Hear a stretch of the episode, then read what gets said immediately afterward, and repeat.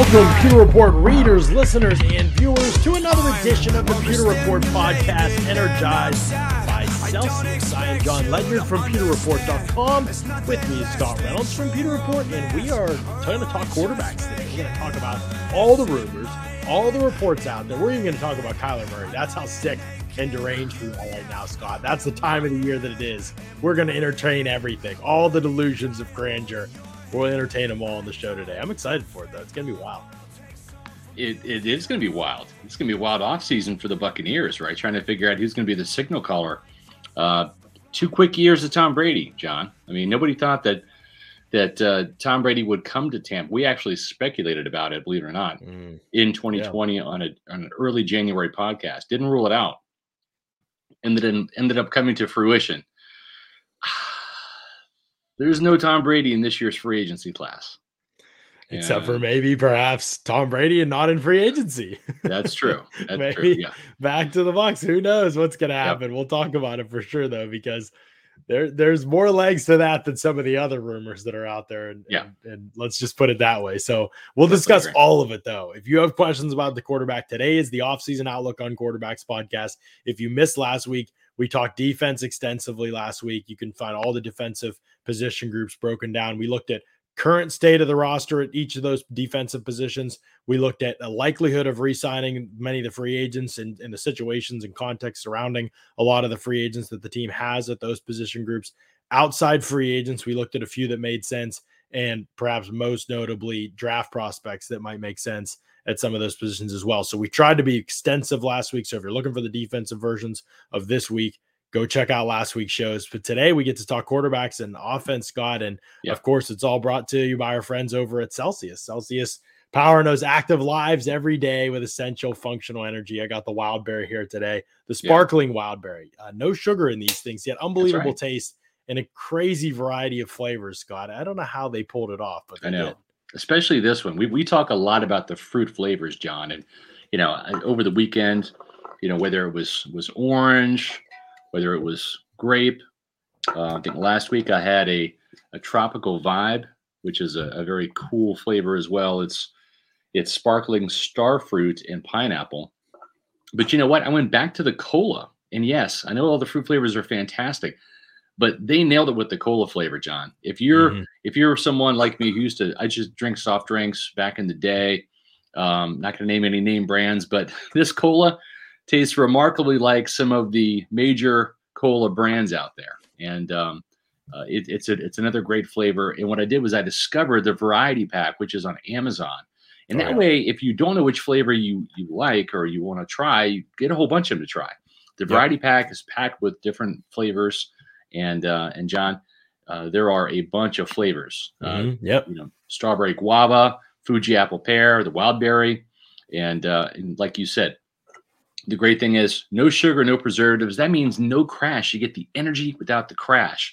So where can you get some Celsius? Go to pewterreport.com when you're checking out our stories. We have a new mock draft up on pewterreport.com, the Bucks Monday mailbag, a couple of other stories. You can click on those Celsius banner ads, and they'll take you to find out where you can buy Celsius near you, or just go to Amazon. Use the subscribe and save feature. They'll ship the Celsius right to your house, and you'll save some money.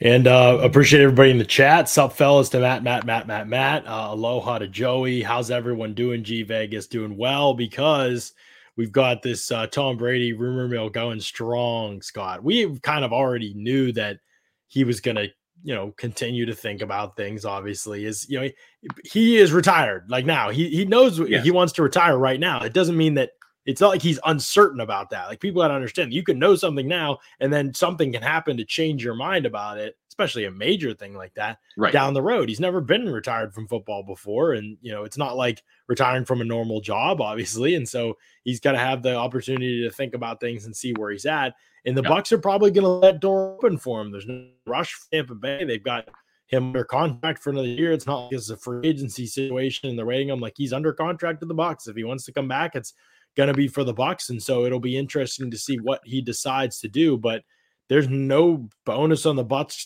to really make any move with Tom Brady in terms of releasing him or anything like that.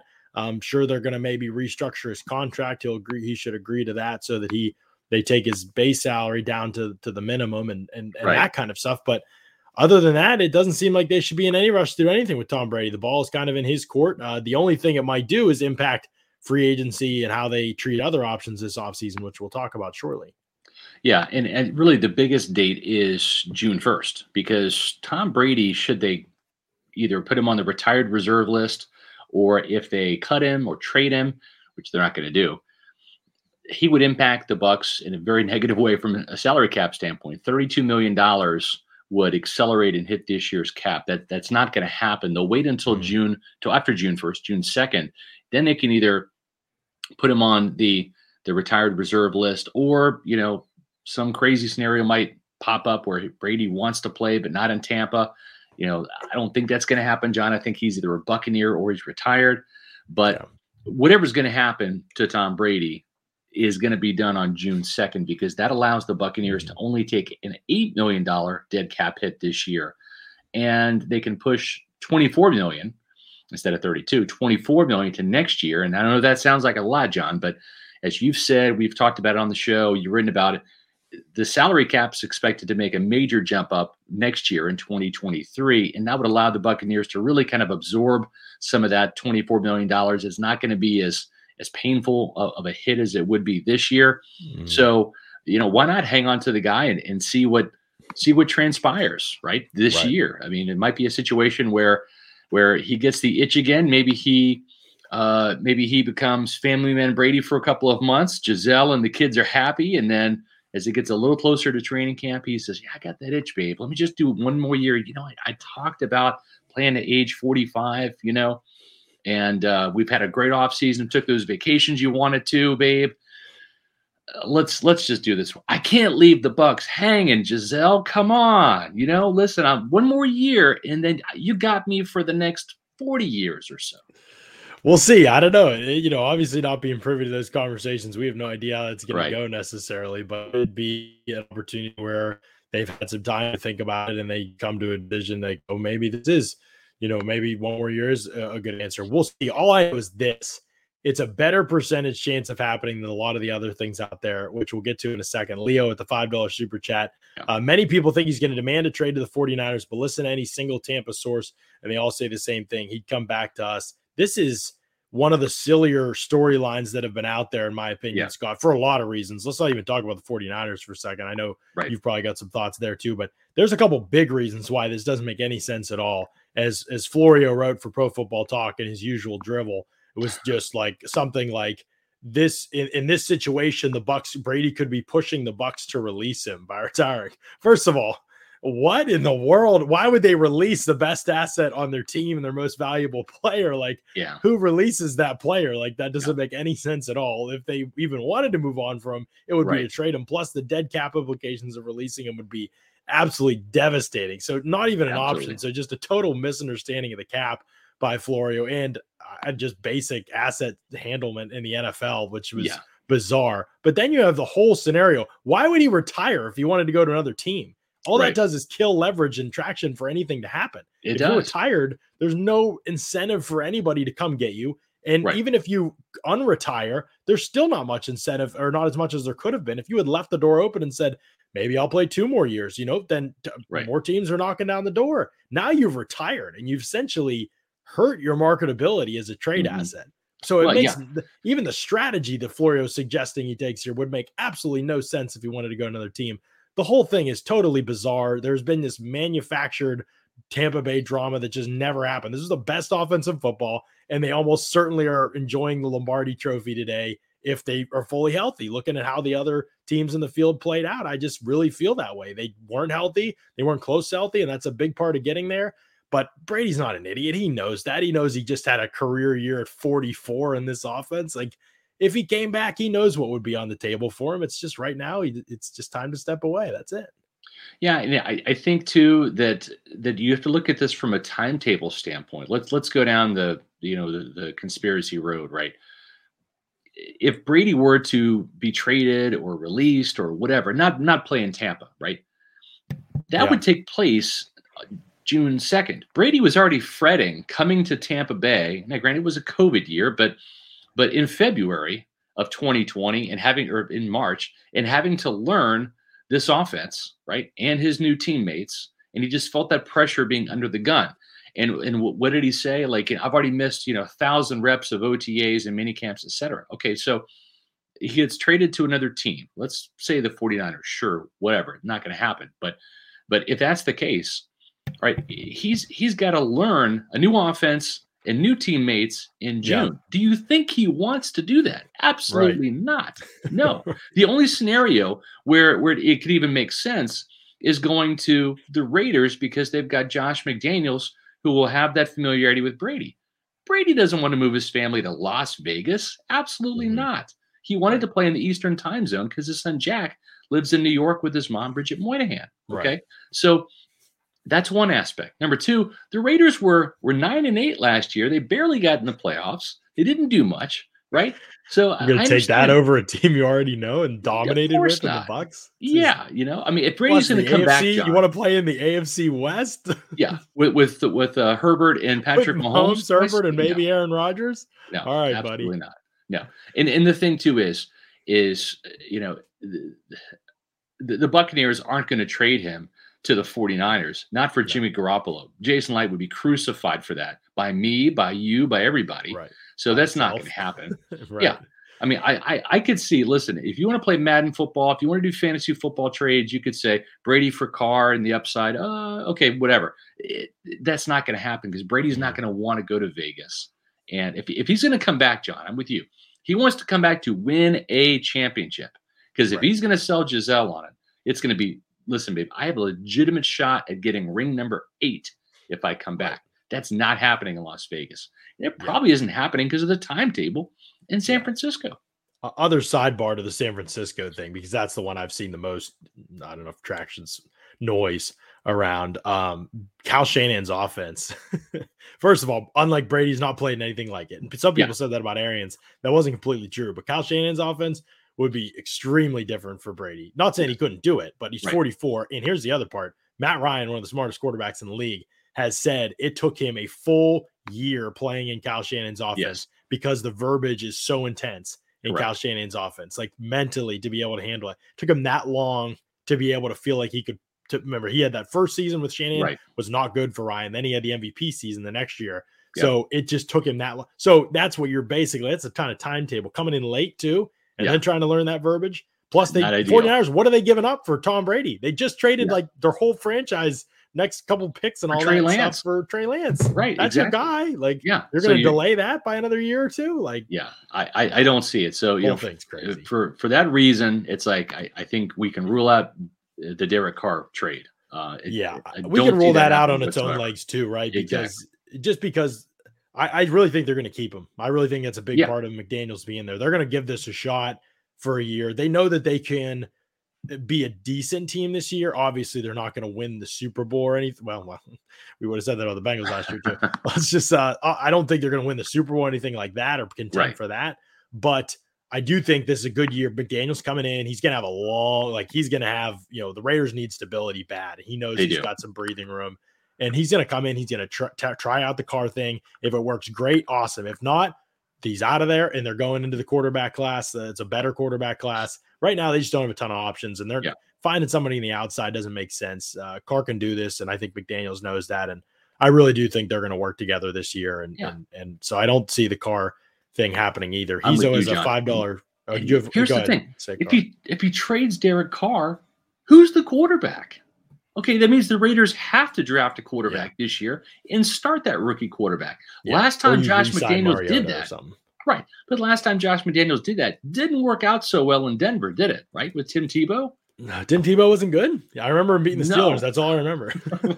I blacked out everything since then. For the next 2 years, I don't remember anything. Tim Tebow, Steeler killer quarterback. But the thing is rookie quarterbacks typically are what? Coach killers, right? That usually is the case. I mean, I don't think it's going to be that way in New England with Bill Belichick and Mac Jones per se.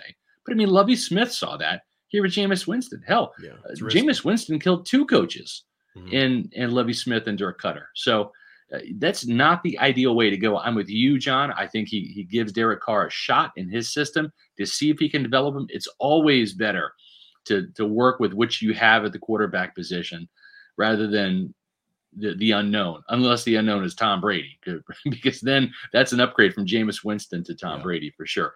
Right. Hezo 8813, appreciate the $5 super chat. Buck sent an investigator to dig deep into Deshaun Watson.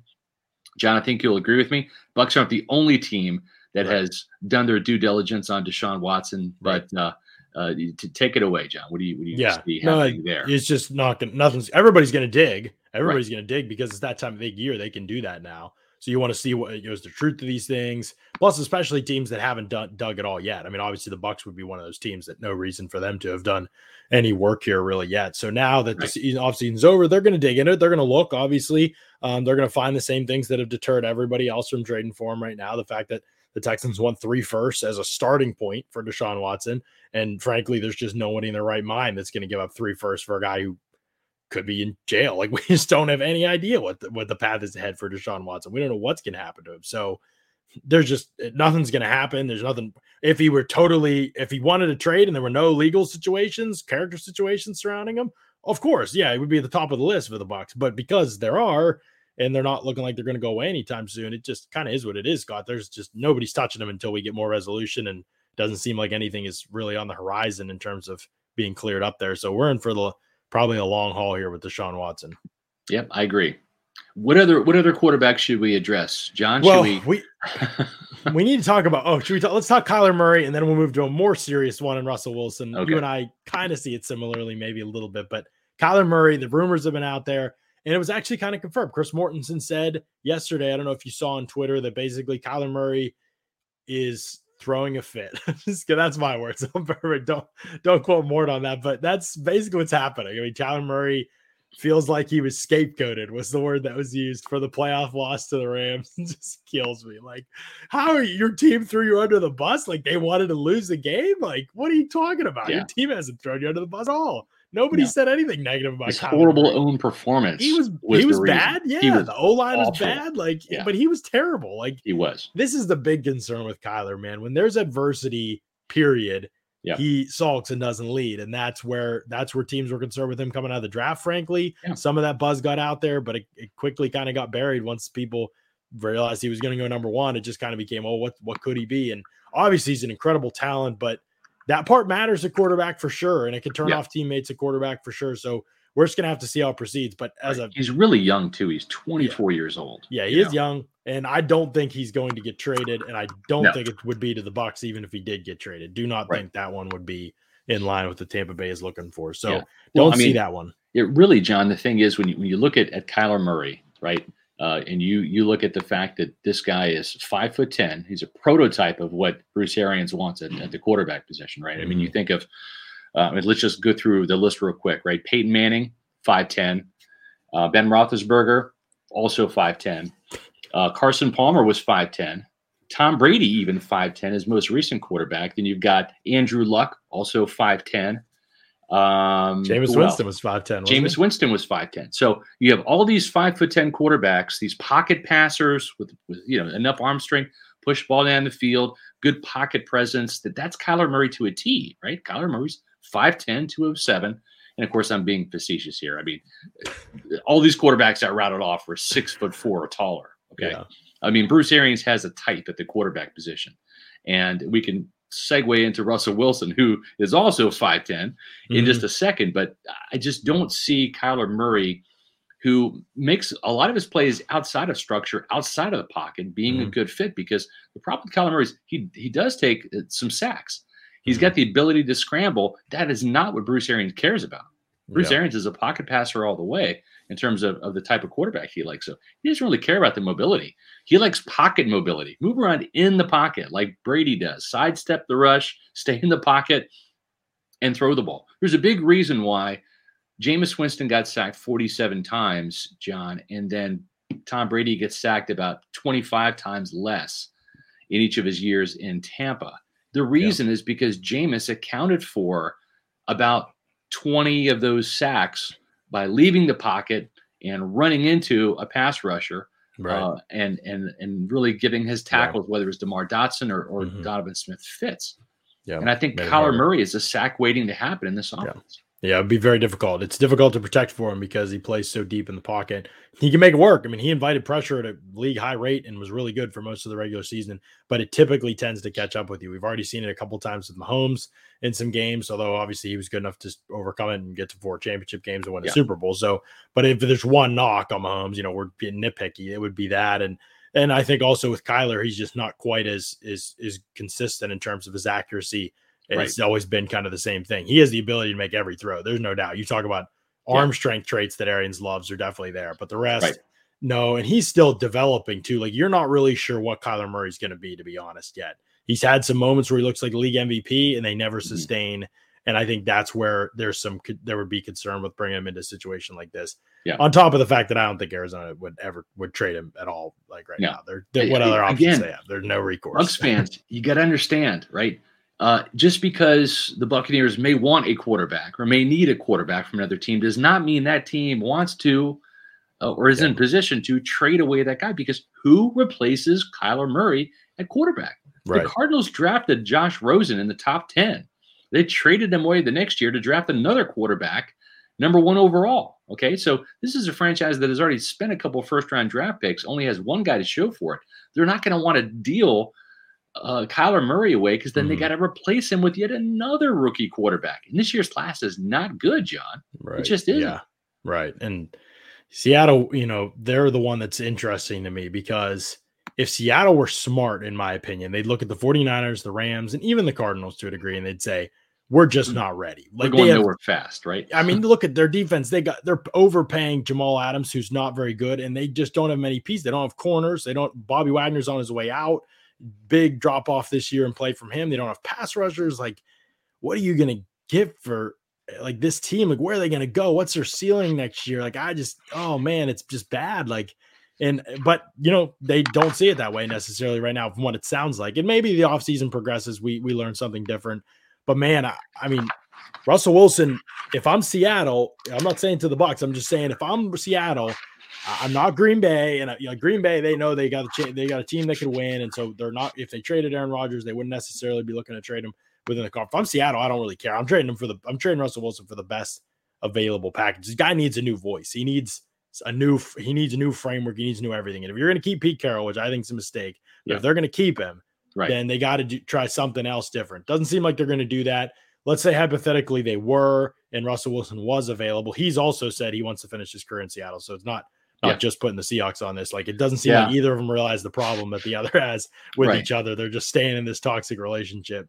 And I don't think it's a good idea, but if he were available, I don't think that he is, but if he were, I do think the Bucs would pull the trigger and try to make a trade for him. And I think that they would compete with the best offers out there. I do think there's some limitations that fit, but his ability to throw the deep ball, his ability to lead the team, I think would be things that would be appealing to them. And here's the biggest part, the most important part.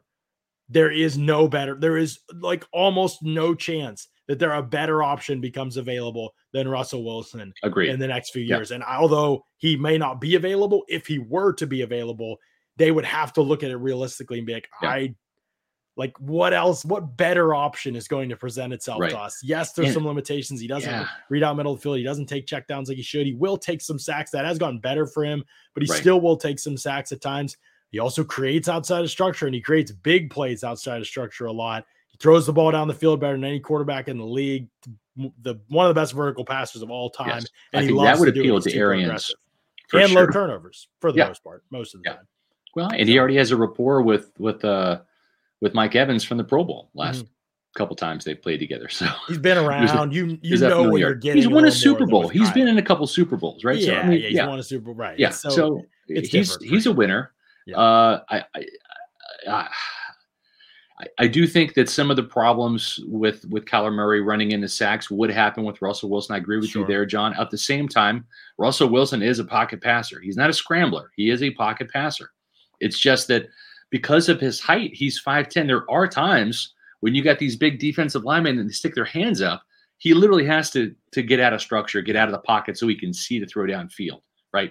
And even Drew Brees did that. Drew Brees moved around the pocket, stepped up at 6 foot tall to be able to see, right? You don't have that problem necessarily when you're Ben Roethlisberger, Carson Palmer, Tom Brady, even Jameis Winston.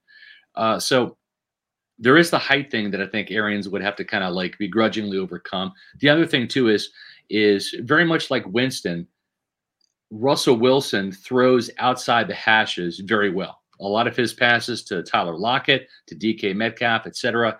He likes to attack the sidelines. That's not the area where Arians wants to attack. That's why Chris Godwin is the number one wide receiver in Tampa Bay, to work the middle of the field. And that's not to say the rest can't do that. It's just the way those offenses in Seattle were structured, he didn't probe and test the middle of the field as much as he would be asked to do in Tampa. So I'm not saying he couldn't do it. It's just his downfield strikes are down the sidelines, you know, to the big play wide receivers he had. Not so much down the middle. It's not like he hasn't thrown a deep post. Not like he hasn't, you know, you're right.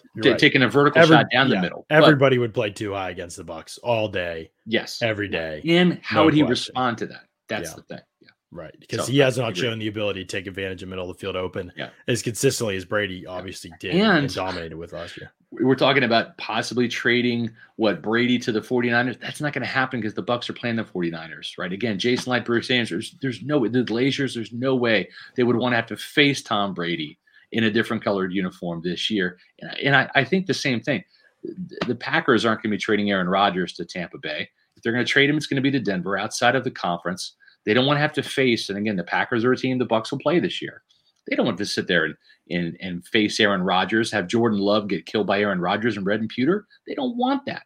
Then the same thing with Russell Wilson. I think that wouldn't be the end-all, be-all because you have to look at it and weigh, like you were saying. Yeah. It's time to hit the reset button. Then you do that. But you do it for the best offer, though. And are the Bucs going to be the best offer if Russell Wilson's available? Yeah. I mean, the Broncos are going to have a higher pick. They're going to offer better. The Broncos are going to offer because if Rodgers ain't going anywhere, the Broncos are desperate. Another great point by you, right? Because you're looking at a first-round pick the Tampa Bay would offer would be the 27th. It's almost a second-round pick. And if you're going to trade Russell Wilson to Tampa Bay next year, right? Yeah. Right. I should say this year. Yeah. Then next year's number one probably going to be 25 or higher. Right. So it's almost going to be the same thing. So I think you're right. When teams want first-round draft picks for quarterbacks, they want really – crappy teams that are going to have top 10 draft picks. That's where the real value is. And again, I don't see that being a great fit with Russell Wilson and the Seahawks. Right. No, for sure. Let's talk about this as we wrap up quarterback. Scott, you and I kind of see this situation differently right now, not drastically differently, but just like you have more questions than I do maybe about it. But I think we both agree that, as Terrence writes here, Scott, I know you wrote a little bit about it in the Fab Five. Do you guys have any more info about the supposed rift between Brady and the Bucs that the national media is reporting? And I know that neither of both of us, from what I've talking to you, we both believe that Brady's retirement was because it was time. Family driven, all those things. Yeah. The only question is then for you have some questions. Was there something to like was there some Brady Arians tension where I don't really have those questions as much as you do?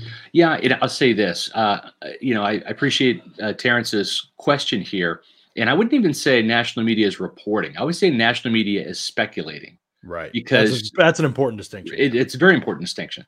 And even in reading the SR's Fab Five, I didn't really even come to some conclusions. True. I just presented what was being said, and then I asked some questions because I don't know.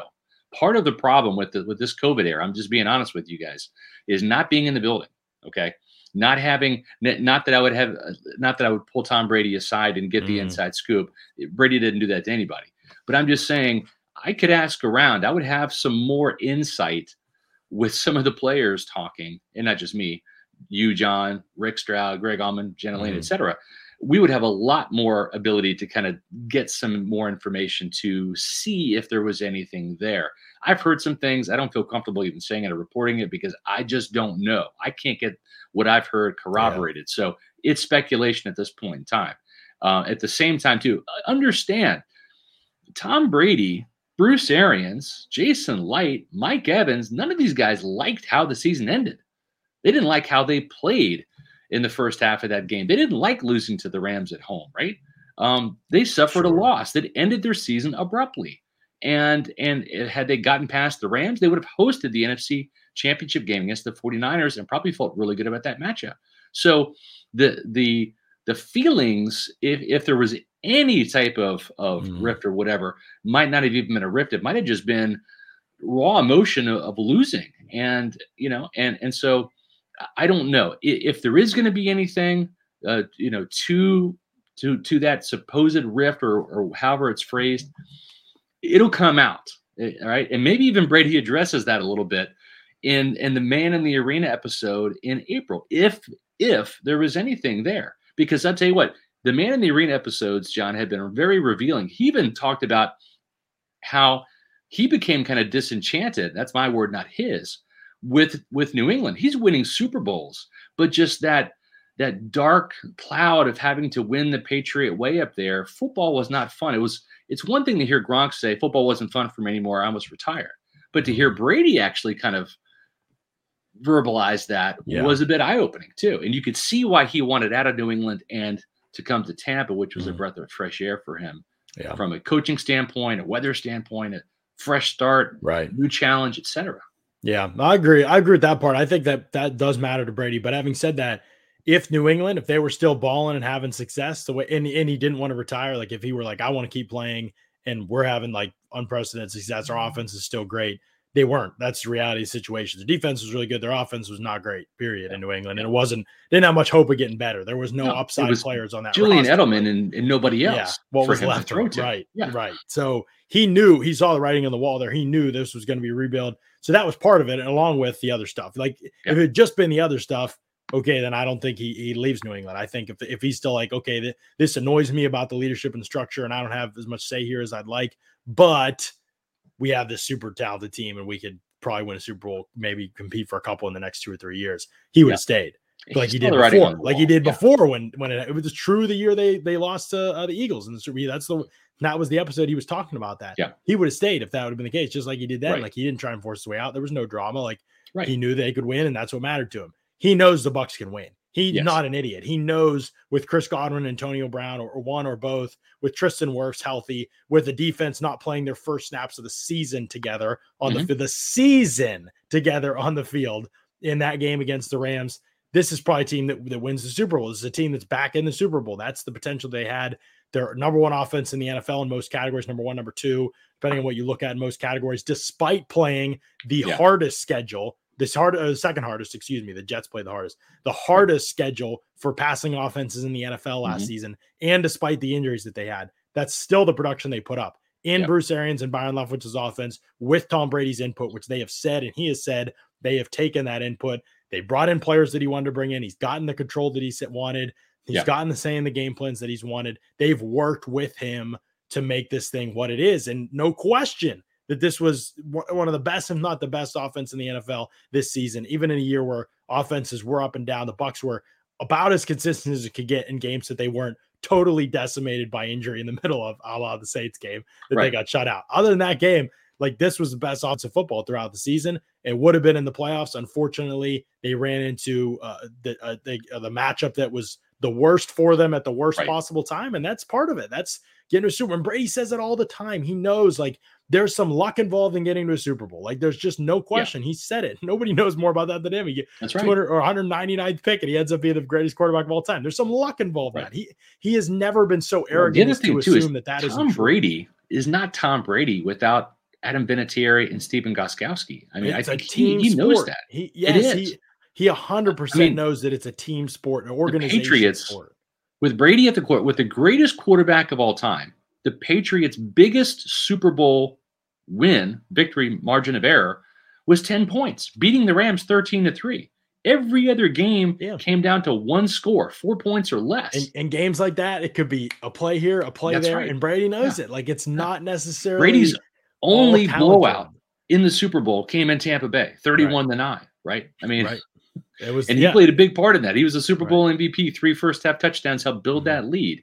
But that's the thing. It's like Brady knows that this is – it's tough. It's tough to win a Super Bowl because none of those Super Bowls in New England were as easy as the one in Tampa Bay was. And that was still against the defending Super Bowl champs. Right. People talk about, he's pissed at Todd Bowles' last call of the game that lost him the game. We're all pissed at that. Like, everybody's pissed at it. You think he gets home at night and likes every call in the game that was ever – no, like, there's calls he's going to hate. And there's calls that they probably Leftwich and Arians and Bowles go home and they hate. Like, yes, that's part of it, but it's a team sport. You don't get divided over a call. Right. You're the greatest quarterback of all time. You've been around 22 years. You know that better than anybody. It's not going to He wasn't happy with the offensive performance in the first half. Of course. Byron Leftwich wasn't. Bruce Arians wasn't. Mike Evans wasn't. Ryan Jensen wasn't. Nobody liked what happened in that Rams game. Not just the last play with Todd Bowles, but on the offensive side, they were down 27-3. Yeah, and they know they were lucky to get back in the game because the Rams fumbled. And I know the Bucs forced one or two, but some of those were just ridiculous play. You know, it was lucky. Yeah, there was some luck, and they took advantage eventually. But yeah, they know that. Yeah, they know they did not play as well as they should have, and I think that aided everybody. Matt says, did anyone else Devin White's tweet that he deleted last night? Yes, Devin White last night after the Super Bowl tweeted, where the Super Bowl at next year? I'm about to slide to their team with two laughing emojis. So I actually kind of was upset about this last night, and I'm glad that today I didn't tweet about it or anything, but I actually thought this was an incredibly stupid tweet last night. But then I reread it today, and I realized he's talking about the team plays at, like, whoever is the host city of the Super Bowl has gotten in the last two Super Bowls and won the last two Super Bowls. So that's what he's talking about in this situation. And that's made me rephrase a little bit. First, he was like, man, I'm watching these guys celebrate the Super Bowl. You know, I want to just go to wherever, you know, whoever won the Super Bowl to their spot. That's not what he's talking about necessarily in this situation. He's saying that the location of the Super Bowl, wherever it is next year, has a pretty high chance at winning the Super Bowl since it's happened the last 2 years. So I'm trying to go to the location. I get what he's trying to do as a joke, but it's still probably not that smart of a tweet. And this guy's supposed to be the captain. Like, you know, it's just, I think it was dumb, but it's not as big a deal. Last night I was like, this guy, are you kidding me, dude? Like, but now I see the joke he was trying to make. I thought he was just trying to get to another team that he thought had a better chance to win. And now I see the joke he was trying to make, and it, just probably dumb more than anything else. But yeah, you'd still hope maybe it'd be a little bit better than this. Scotch has lost his power, by the way, in his home. So I'm running solo here. Good question here from RMOB Nation. What are you going to get a sixth round pick? What are you going to get a sixth round pick for Trask? Yeah, I don't think trading Trask is really on the table unless the team, if they were trading for a star quarterback, then the team they were trading to desired Trask back. Could be a situation in Seattle, for example, if something did materialize. But I think all this really just brings us back to, and yes, I don't know what the, you know, you're not going to trade Trask for a pick. You're going to trade him as part of a package if you're the Bucs. I think what all this brings us back to is at the end of the day, you look at some of these options that are out there. I know Scott wants to talk about one more maybe that could be on the table for the Bucs when he gets back in here. But honestly, Tom Brady might be the more likely option than any of the guys we've talked about so far, than Carr and Kyler and Rodgers and even Wilson. Like, that could be the reality, that him coming back could be the most likely option. And so at what point do you decide to bank on that if you're the Bucs? You don't want to bank on it, obviously. You'd love to have more options if you're the Bucs, but you don't this offseason. That's the reality. You don't have more better options anyway. So do you go all out for a Kirk Cousins type of quarterback, who it sounds like the Vikings are going to keep, which I did not expect, but here we are. And then miss out potentially on Brady saying, hey, I want to come back. I don't think you do. This is why this next part is crucial. When Scott's back here, we're going to talk about a guy that Scott believes could be an option, and neither of us really want to be an option for the Bucs quarterback. But one of the most important parts of this whole thing is that the Bucs do not go average or below average at quarterback. It is better to be bad at quarterback than to be average or below average at quarterback in a free agency or trade decision this offseason. Neither average or below average are going to get you where you're trying to go. They're only going to keep you from getting there in 2023 and 2024 when you have a real shot to get there. But Scott, having said that, there is an average to below average quarterback that in the past, at least, you have learned that the Bucs were legitimately interested in. Yes. And actually, you can read it right here. I'm going to have it in my SRS Fab 5, but in A Season in the Sun by Lars Anderson, the latest Bruce Arians book, he talked about how Teddy Bridgewater was actually the guy they were going to target if they couldn't get Tom Brady. And the reason why is because he went 5-0 as a starter in New Orleans, and if you remember, beat the Buccaneers and actually played pretty well in doing so. 9 touchdowns, 2 interceptions, and going 5-0, replacing Drew Brees, right? And Bruce Arians likes accurate quarterbacks, 67.9% completion percentage in New Orleans. The problem is, of course, he went on to Carolina where the Bucs beat him twice and soundly. And then the bloom kind of came off the rose a little bit, John, right? Panthers went 4 games with him at the helm, even though he completed 69.1% of his passes, 15 touchdowns, 11 interceptions, right? And then he goes to Denver last year, and it was 7-7 as a starter, 18 touchdowns, 7 picks. So would Bridgewater be a guy that would come here? I don't know that they would have the same level of enthusiasm for Bridgewater now, because he would essentially be on his 4th team in 4 years, John. That's the definition of a journeyman quarterback. If anything, I think they would almost, if they were forced into the situation where they just can't trade for any bigger names, I'm with you. I think they look at not trying to get mediocre. And by that, we mean, not necessarily pulling the trigger for a Kirk Cousins, who's kind of a mediocre quarterback. Mm-hmm. That would require a lot of draft capital. Remember, Jason Light has already invested a 2nd round draft pick in Kyle Trask. I don't think he wants to invest any more draft picks in quarterbacks. So that kind of rules out some of the quarterbacks in this year's draft class. Mm-hmm. But the thing is in my opinion. Yeah, exactly. Right. But I think Blaine Gabbert, then, believe it or not, is that bad option you're talking about. At the quarterback position. I'm going to clip that part of you saying that. Well, I know that pained you. It did a little bit. I mean, Blaine's a handsome man. Blaine and Trask make more sense than Teddy Bridgewater to me. Now, I'm not saying be bad, try and be bad if you're the Bucs, but right. The reality is there's just no, you're going to pay someone more than you pay Blaine to win what? Exactly. I mean, realistically, what? Yes. How many more games? You're right, to be in the middle, John, of the draft next year instead of it just. The rest of this team has tasted victory. They are not going to lose confidence. This isn't a rebuilding team. There's not going to lose confidence by being 5-win team or an 8-win team. Like, is Teddy Bridgewater coming to Tampa Bay, and is he going to have a better rapport than Blaine Gabbert, who's been throwing to these guys for 3 years, who's been in Bruce Arians' offense for 4? And I'll remind you, the first year in Bruce Arians' offense is not kind to quarterbacks in terms of interceptions. Look no further than Carson Palmer in Arizona. 24 touchdowns, 22 interceptions. Okay. Jameis Winston, 33 touchdowns, 30 interceptions. It's almost a 1-for-1 type situation, John. I have no idea how many touchdowns or interceptions Blaine Gabbert would throw. But what I do know is he would have a better chance of having at least a 2-1, maybe a 20-10 or a 30-15, type of ratio. Even Brady, John, when Brady came here to Tampa, and played for Bruce Arians' first year, he threw 12 interceptions. That's a lot for Tom Brady. Brady hadn't thrown more than 11 interceptions since 2011.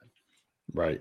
And this is just an offense that kind of forces quarterbacks to do that. Yeah. Now, the thing is with Brady, you're getting a 4-1, right? You're getting 40 touchdowns or 43 touchdowns to those 12 interceptions.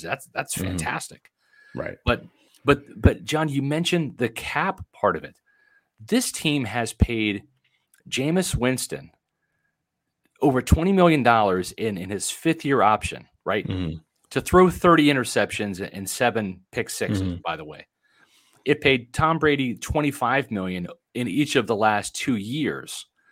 And with a Blaine Gabbert, as not appealing as that sounds, maybe, you can get Blaine Gabbert as your starting quarterback for $5 million, folks. That's right, $5 million. That's twice what you paid Blaine last year. But what does that do to the roster, John? What can you do with another $15 to $20 million that you would be spending on starting quarterback money? Right.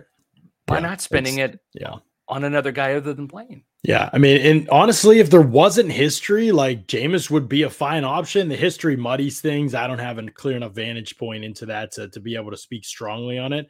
Otherwise, I would like it. And you'll find out why Jameis Winston's not coming back to Tampa. Yeah, exactly. The book Arians his own words.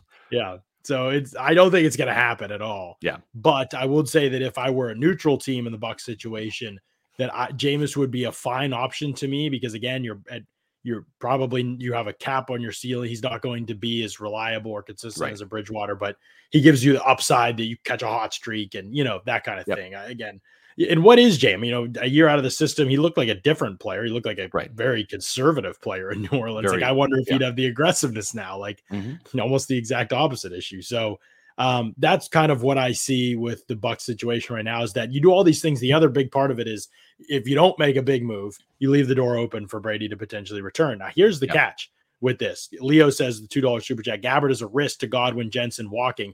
I'm not so sure about that for Godwin. If Godwin leaves, I've talked to a lot of people about the situation.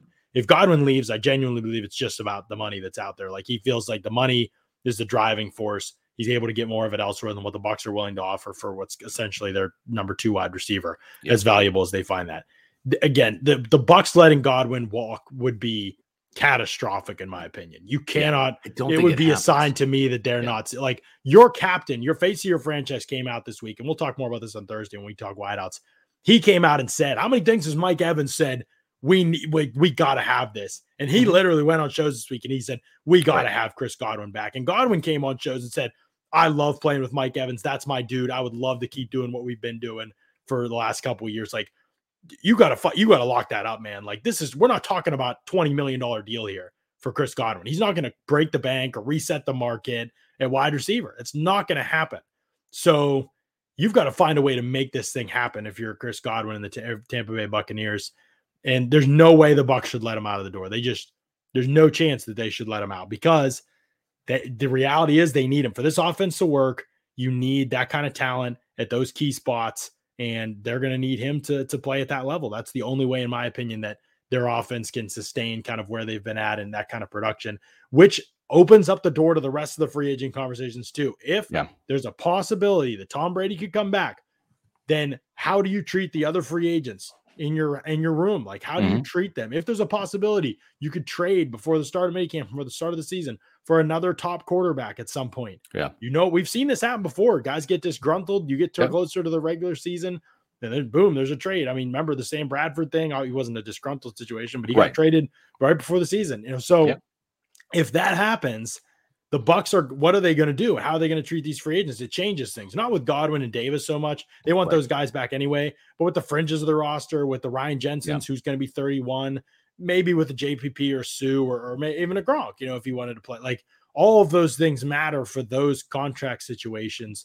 for Tampa Bay. And it's just going to be very telling how it all unfolds in terms of the kind of roster they're going to be able to offer you. And if you say, hey, Brady, come back to this. If they were to bring back everybody, which they can, again, they can do it. Yeah. It's not a question of whether they can. It's just a question of what they want to sacrifice in future years and how much tighter they want things to be in future years. If they can win now, they obviously don't care about and I wouldn't either. You go all in, but they don't know that unless they have the quarterback. And so it makes it a little bit trickier. They're going to need to be communication behind the scenes. I agree. And listen, I don't think it matters to Chris Godwin who the quarterback is. Jameis Winston was the quarterback in 2019. Yeah. That was Godwin's only Pro Bowl season. He had a team high 86 catches, 1,333 yards, and a career high 9 touchdowns, with Jameis Winston. Then Brady comes and he gets, dinged up, only plays in 12 games, 840 yards, 7 touchdowns. Last year, missed the last 3 games, obviously 3.5 games, really. Had 98 catches, 1,100 yards, and 5 touchdowns. The appeal to Chris Godwin in this offense is the fact that he really is a number one option. Say what you want about Mike Evans, but this offense runs through the slot receiver position, which that's him. And he's shown he can go to the Pro Bowl and put up crazy numbers, 1,000-yard seasons in this offense. The quarterback, it does matter, but he loves playing in Tampa. I think that he loves the fact the Bucs drafted him. He loves playing with Mike Evans. I don't see a reason for Chris Godwin to leave, and I think that this team will open up the checkbook to pay him. So if you go somewhere else, and it's going to be a matter of an extra $1 million per year elsewhere, it better be in a state with no state income tax, because Florida has that. And a lot of times that's the difference between $1 million here or there, is you can stay in Tampa and the money's the same. Because if you go to New York or California, one of those states that have high state income taxes and high tax rates, it doesn't matter. That extra million or two is going to be given right back to the state in the government. So there's, I don't see a reason for Chris Godwin to leave. Right. And here's the weird part about this, okay? With agents, there's going to be this, oh, I want my guy to be the highest paid wide receiver on a team. And the reality is there's Mike Evans sitting there for the Bucks making what, $16.5 million average per year. Godwin, according to Brad Spielberger's last projection, which just came out for Pro Football Focus today, has bumped what he expects Godwin to ask for to potentially get on the market this year. Same amount of guaranteed money that he had before, $36.5 million, which would be a good amount of guaranteed money. But for the record, far less total guaranteed money than Evans got. Evans got $55 million. So we're not even talking about the same ballpark of total guaranteed money. Right. Could that change things? But he would be getting 4 years, $70 million, $17.5 million per year per Brad's last projection. If he hits the market, if he stays in Tampa, there's a little better chance that he'd take less, but still no guarantee that he'd take less. It could easily be a $17.5 million situation. And so we're getting off the quarterback train a little bit, but if there's a holdup for the Godwin thing, it's not going to be quarterback as much as it is going to be who, because he knows that the quarterback situation can be temporary. They get anybody here if they have a good team. Exactly. And they all trust the front office. So, I mean, they love Arians' transparency, love Leftwich's transparency, love Light's transparency. You know, that's a big deal. If it was Gabbert and Trask for 1 year, okay, Chris Godwin's not signing a 1 year deal. He's going to be here probably a 4 to 6 year deal. And then if it doesn't work out, they're going to get another quarterback in here in 2023. Yeah. Right. So, I mean, he's already been through that with Jameis Winston, going from him to Tom Brady. All I know is, John, you're talking about a lot of money, right? And I'm not telling Chris Godwin what to do with his future earnings, but I know what I would do if I was making that much money. I would talk to our good friends at Amuni Financial. At Amuni Financial, we help you live in the now. Drew, congratulations. We're so happy for you. Thank you. And even though the now may feel very different, you still need to plan for the future. How's retirement treating you? Oh, just fantastic. I know I say it all the time, but you really got to come up to Colorado. Let's do it. All right. Yeah. We can help you develop that plan to keep you on track so you can still prepare for tomorrow, today. Amuni Financial. Plan ahead. Stay ahead. You know, managing your family's wealth means more to Amuni Financial than simply allocating your assets. It means legacy planning, brokerage and advisory services, retirement accounts, college savings accounts, and insurance services. With 40 years of experience here in the Tampa Bay area, let Amuni Financial do what they've done for me, which is help me plan ahead and stay ahead. Call Amuni Financial for a free, no risk, no obligation consultation. 1-800-868-6864, or visit amuni.com. Here we are. We're in the early stages of 2022. And if you haven't come up with that financial plan, it's not too late. Call Amuni Financial or visit them on the web at amuni.com. All right, last thing we want to talk about here in this situation, I believe, is draft prospects. I really don't think that draft is on the table necessarily for the Bucks. Agreed. So not a lot of guys that I've kind of researched that would be in the later round, take a flyer situations. But I got two guys. You've got a guys. Oh, you've got two? Okay. All right. Go ahead. Take it away. Yeah. Listen, they drafted Kyle Trask in the second round for a reason. They looked at the landscape. Mike Beal does a fantastic job of setting up the draft board, John, not just for this year. Not, I mean, the draft board, like, you know, round by round, but looking at the prospects, right? And they looked at this year's draft class and next year's draft class. And, or should I say the 2020 draft class and the 2021 draft class. And they said, you know, Kyle Trask probably going to be the better option.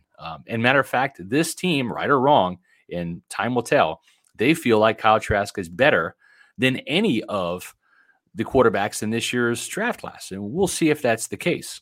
But if the Buccaneers were going to draft a quarterback in this year's draft class, which I don't think they're going to, because they have a second rounder and a guy that they don't know enough about yet. So why would they want to dump another draft pick in there? But if they had to draft a quarterback, Carson Strong out of Nevada would be the guy, because he is a vertical based pocket passer. He is you know, he's a guy that's it's grown on me a little bit. I watched him against Kansas State, got intrigued. Did not really have a great Senior Bowl. Didn't really shine there in the practices. John, you were there. He didn't really stand out to you. I don't want to put words in your mouth, but is that the conclusion? No, I just worry about the accuracy. I think it's a big deal, and I think Arians thinks it's a big deal. So I would be hard to trust him. He's all over the place. Even his deep ball, you know, people say, I don't know if it's his last name. He has a big, strong arm and everything. I don't really know. Like, he doesn't drive the ball any better than some of the other guys that were there. And his deep ball is really weird. I mean, he could throw it far, but everybody could do that. And it hangs up in the air forever. They do look like the highest throws I've seen. Yes. Like, it's just a complete rainbow. And so John, that gives safeties extra time to come over. Sometimes that concerns me too. You're right. He's 6'3" and a half, 226. So that's kind of why I say he's, you know, out of the guys in this year's draft, Flash. The knees are going to be red flagged by teams from everything I've heard. It's going to be a real concern. I don't know how bad or if teams take him off the board, but the medicals are going to be a question here. He completed 68.1% of his passes with 74 touchdowns and 19 at Nevada, but a lot of those are screen passes, high percentage things. He's known as a deep ball guy. Romeo Doubs and Colt Turner, the tight end, you know, that was a nice 1-2 punch at Nevada. But, you know, he would be a long shot, and I think he's probably a mid-round pick. So I just don't see them doing that. There is a guy, though, that I think would be a very interesting fit as a late-round flyer.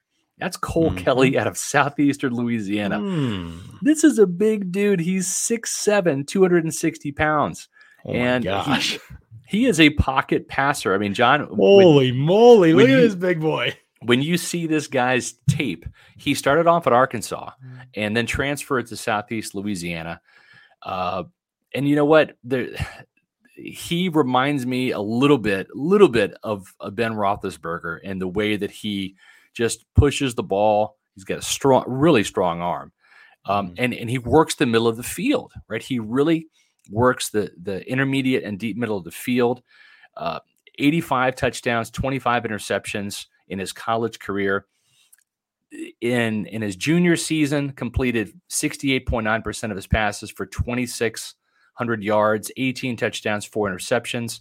Last year, 5,124 yards. They let him sling it all over the yard, John. 73.6% completion percentage, 44 touchdowns, only 10 interceptions. He ran for 491 yards last year and 16 touchdowns. He's got 38 career touchdowns running the ball. But the thing is a lot of those are goal line scores. That's fine. You see Bruce Arians likes the quarterback sneak. So I wouldn't mind seeing this guy who was actually the NFLPA Bowl MVP. I think he completed 13 of 15 passes and 2 touchdowns for 150 yards. Wouldn't mind seeing the Bucs take a late-round flyer in this guy just to give Kyle Trask another guy to contend with. Don't really anoint Trask yet. Throw this guy in the mix. Maybe he is nothing but a developmental quarterback. But he's got the physical size, the arm strength, the accuracy, that I think he would be an intriguing fit in Bruce Arians' offense. We'll see. Yeah, well, that's interesting stuff. We'll see what happens. Obviously, these would be like developmental, you know, throw a dart at a dartboard type of picks at quarterback, and we'll see. Cole Kelly doesn't work out at quarterback, turn his behind into a tight end yet. Looks like that body might need some work, but you're right, Richie P. That might be that's what happens out there at Arizona when he drafted a Virginia Tech quarterback, right? Converted him into a who is that? Name escapes me. And so Logan Thomas. Logan Thomas. Yes. Yeah. And he's Logan actually half decent now. Yeah. Anyway, takes a long time though. We'll see what happens. But Cole Kelly, interesting name to have in the hopper. So we addressed a lot of things to the quarterback situation. The reality is there's not a ton that we're going to know right now. Yeah. It will take time for this thing to play out. There are options out there, but how realistic all these options are right now. It doesn't look like that realistic for 2022. Yeah. Let me just say this. 2023. I've been watching a little bit of Bryce Young, and I don't know if Bruce Arians is like all about what Bryce Young brings to the table. We got a long time to talk about that.